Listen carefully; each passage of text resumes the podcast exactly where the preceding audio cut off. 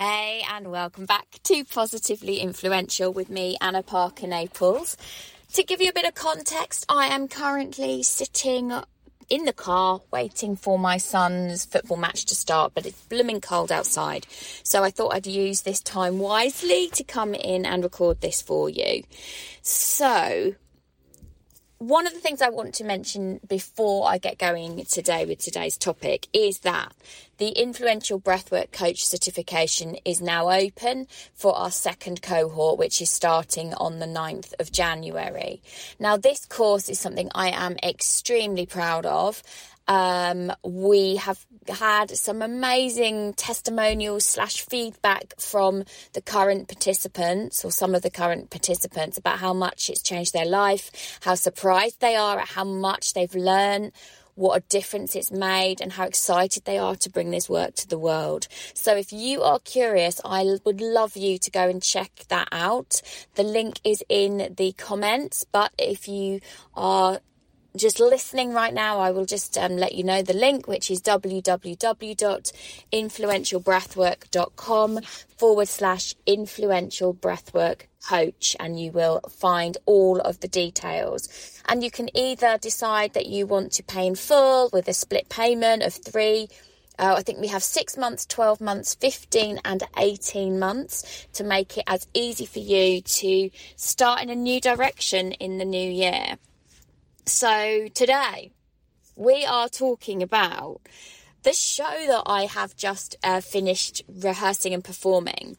So I have just completed with my adult group, my adult musical theatre group, a production of Mamma Mia, but it wasn't the show as you know it. It was written by a friend of mine uh, who is an amazing musical theatre actor. And uh, she has a very naughty sense of humour. And it was actually set in Leighton Buzzard, my hometown, with lots and lots of ABBA songs. And it was an absolute, it was an absolute scream. Although the process to getting to that point was slightly, slightly more challenging. Uh, I had quite um, a biggish role, I suppose, uh, a, a comedy role. And I have to say, I've really loved it. And what I want to talk to you about is the fact that I joined this group about last September, so a year and a quarter ago, I guess. And I thought about joining it for eight years. The reason I didn't was slightly to do with family organisation and when my husband could be home to have the kids. And then obviously mine are teenagers now, so it's much easier for me to have that flexibility. But it had been on my radar for a long, long time. And I have to say that when I joined, I was nervous, I was apprehensive. And a lot of that actually came down to ego. So having joined having trained and worked as a professional actor, and I guess my career coming to a, coming to a close because I chose that it would, and also not really feeling ready to make that choice many years ago now, almost twenty years ago, um, and then diversifying into uh, voice acting and voice performance. I felt as though going and doing amateur dramatics was like a step back. It was like a kick in the teeth, like I'm not good enough to have a professional career. And that held me back for so long because I didn't want to do anything that was not good, not that was subpar. I didn't want to do anything that didn't have the values that I think are important in terms of theatre and performing. And so I sat on my big fat ego, not going and doing something that would bring me fun and pleasure and joy. And the the interesting thing about that is I think we all make decisions that are based off our ego. And they're not always decisions that sit with us, that are serving us. What I've loved about joining this group, which is actually run by Richard, my friend, who often listens here, he we were actually at school together Um, and we used to do lots of pantos together as kids as well. And then our brothers became really good, good, good, good friends for many, many years. So I guess kind of having known known of Richard for a long, long time, he went off and had a lovely career in musical theatre. And I went down a, a different route of much more, I guess, um, I did a lot of Shakespeare and quite serious, serious straight acting. And I guess there was always that feeling for me that I'm not a singer. And in fact, when you're auditioning for drama school at age eighteen, they're very clear, like, you're a singer or you're not a singer. You're an actor who can blag it or you're an actor who can't. And I found that delineation pretty difficult because I always wished that I was an amazing singer. Particularly when you're at, you know, your your dance school or your theatre school in those ages up to eighteen, where you've clearly got people who are exceptionally talented in that field. But you, me, I, I could really hold my own on stage. I can sing a tune. I'm fine with it. But no one would ever say, wow, she's got an amazing voice. And I really wish that that was something that I had. So when I went to drama school and then into my acting career, I was always really intentional that for me, it's about the word and it's about the characterisation, which got me really far. However, I was not a singer. And I actually had a number of auditions that were pretty awful regarding singing over the years, because as an actor, uh, you end up going up for all sorts of jobs. And the the acting industry is notoriously quite challenging. It's no easy breeze going into auditions and, and getting a lot of rejection, which is essentially what that industry is. And I can remember several auditions that were just horrendous, where I didn't know I was going to have to sing, so I hadn't prepared as much as I would have done. And over time, this this had led to me creating some quite not very pleasant stories about my singing ability. And the truth is, I can sing. It's just not where I'm most confident. It's not where I excel. It's not where I shine. And so in joining a musical theatre group, that in itself was quite a brave step. I'm going to say courageous step, actually. And getting that ego out of the way from I'm a professional actor and I've, you know, I spent thousands, tens of thousands on training and investing in that career and having a nice career as well. Um, and now my life is in a different place. And actually, the interesting thing is that having done, having got a lot of like the recognition I got in the voice acting and narration and that world of, of acting, very specialised segment, I actually don't feel the need now to go and have a, a career like that. I wouldn't want it. I wouldn't want to be away from home. I hate auditioning. I hate that judgment piece. I hate that feeling of I'm not good enough, or um, the way that lots of things happen at the last minute. I I like being able to command lots more money, and I was never interested in T V, which is, we all know that theatre is massively underfunded. So for me in joining this group, it was a brave step. And I have to say, it's been one of the best things that I have done in the last couple of years. I've made some great friends. We've had an absolute scream. Um, Richard and Zari, who, who co-run the evening, um, absolutely uh, just keep it really fun. And I have a lot of respect for them both. They're both extremely talented individuals. And Rich runs a massive um, school, an independent school that he's created himself for kids. And my daughter, one of my daughters, is absolutely flourishing and considering a career in performing arts, mostly because of how Richard, she is a, she is a singer, she's an amazing singer, mostly because of how much Rich inspires her. So if you're listening, Richard, I hope you know that I think you're doing an amazing job. And so last year I joined and we did a performance of Chicago, um, which was fun. And then we had, last year we did a summer cabaret and everyone else put their hand up to do a solo, and I didn't. I decided I would sit back. I did a little group number from Six the Musical, where I did have a couple of lines solo, And they threw me into the firing line, essentially, and kind of made me um, made me do a solo um, with the rest of the gang as, as the backup crew, if you like.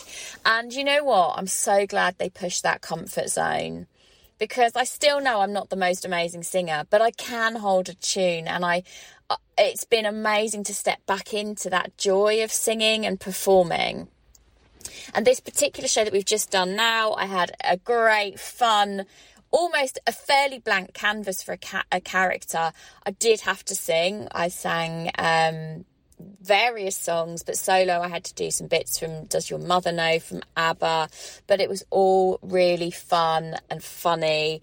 And I made my character just this kind of stuck in the eighties queen with no chance of getting a man, um, but obsessed with trying to get a man, and my hair was crimped, and it was just, it was so fun. And like I said, I, I've loved that I've been pushed out of my comfort zone, and I feel now that I wouldn't ever say, oh, I can't sing.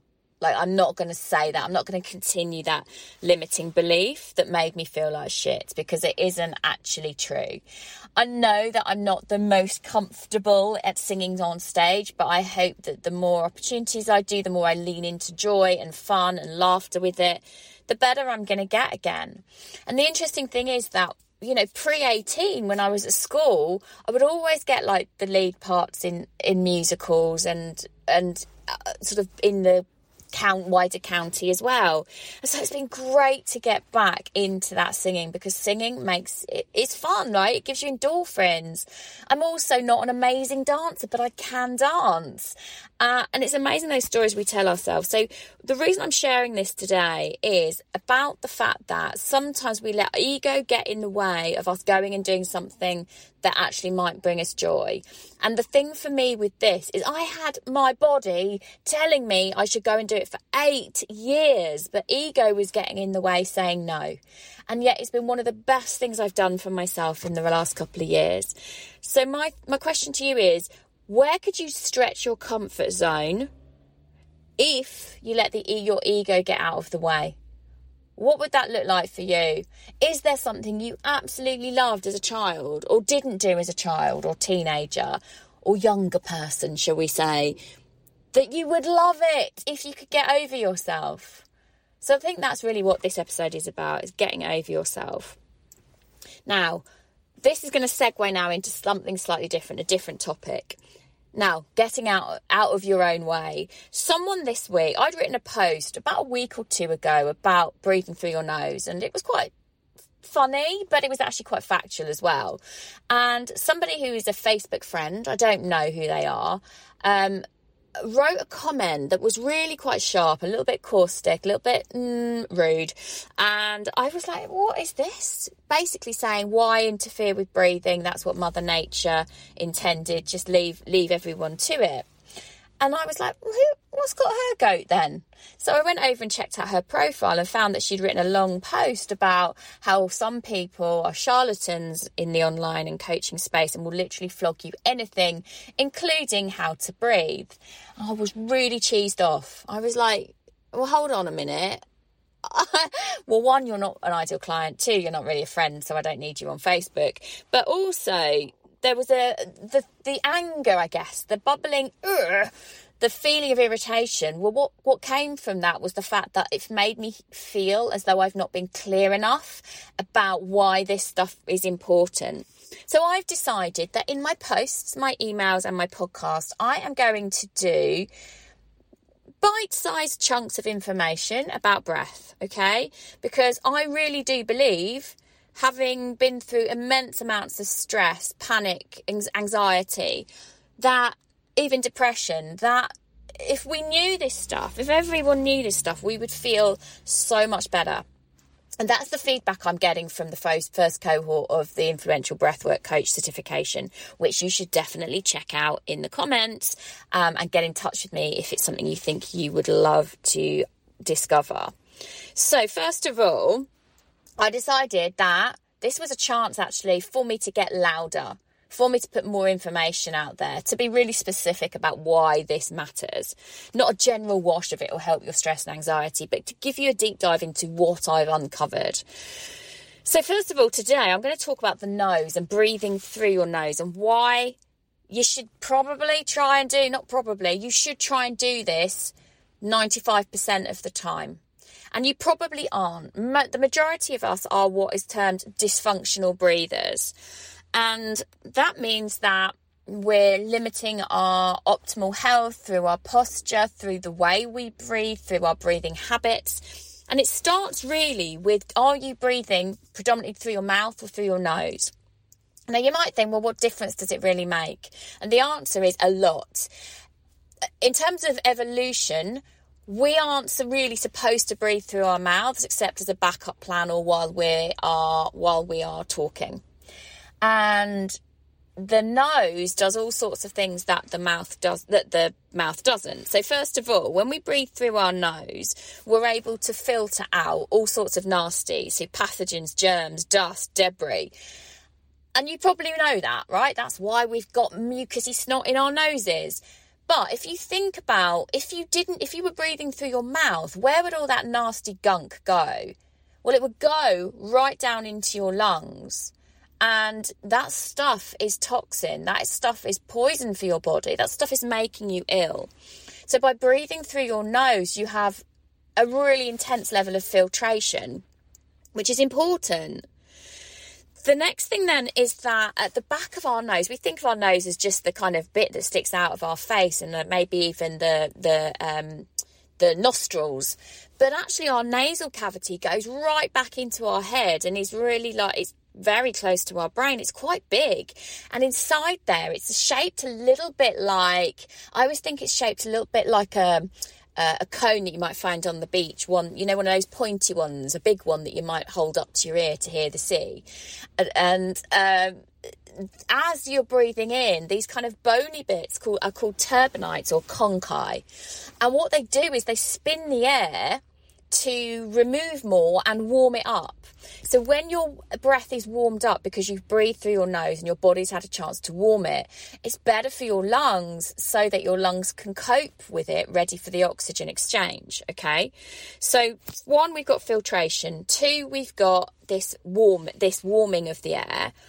And then three, well, it's also adding in moisture at the back of your nose so that on a dry day, that air you take in is actually moisturised to the exact level that your lungs need it for, for optimal exchange, right? So that's important too, particularly for, you know, uh, staving off chest infections and things like that. Now, the other thing that I'm going to mention here is that when you breathe through your nose, you are pulling something called nitric oxide into your sinuses. And nitric oxide, I'll, I'll probably do a whole little segment on nitric oxide itself, but it's a little bit like the magic dust of your body. So many amazing things for your body and your breathing and your uh, cardiovascular system, that without it, you're really sabotaging yourself in many ways. So there's a few things there about nose breathing. And when you learn to breathe through your nose, you're actually also activating your parasympathetic nervous system, which is the one that brings you peace. That's how I think about it. Parasympathetic, and P is peace. And when you have, so sympathetic then means stress. When you're activating your parasympathetic, you tend to be breathing slower. So you're bringing your breath into your belly and your, your diaphragm and your ribs rather than a chest breathe. When you're breathing in your belly, you're sending more signals to your brain that you can relax, that you are in this parasympathetic state, that they, the, your body can go into rest and digest, which are and heat, which means that's where you're able to sleep better. That's where you're able to digest your food fully. That's where your body's able to take the nutrients. And when you're not breathing through your nose, you are probably going to be breathing more from your chest, which is telling your body to be more stressed. So a few little bits there. I don't want to overwhelm you, but this stuff absolutely fascinates me. And the difference that it's already making to the first cohort in terms of their breath, in terms of how they're feeling about themselves, is astonishing. So little, little bite-sized piece about the nose today. There's loads of other stuff I could have told you, but we'll leave it there. Um, and I hope that that's got you intrigued. So if one of the things you're intrigued by is breathwork, but your ego is telling you, I don't need to know that because I already know how to breathe, or I've already got all the modalities in my toolkit for the people that I want to help transform. Well, I'm telling you, there is nothing quite like working with the breath. This will blow your mind. And go and check out on the sales page what the current cohort are saying about it. And I'd love, I'd love to support you. Literally, my mission is to get more people understanding this knowledge. Right, the football match is about to start, so I'm going to head off right now. But what I want to leave you with is you thinking about where could you drop the ego at the door so that you can stretch that comfort zone and maybe make your life a little bit more fun, a little bit more of an adventure, and have much more courage, right? Life's meant to be lived, so go out and have an adventure. Much love. Bye.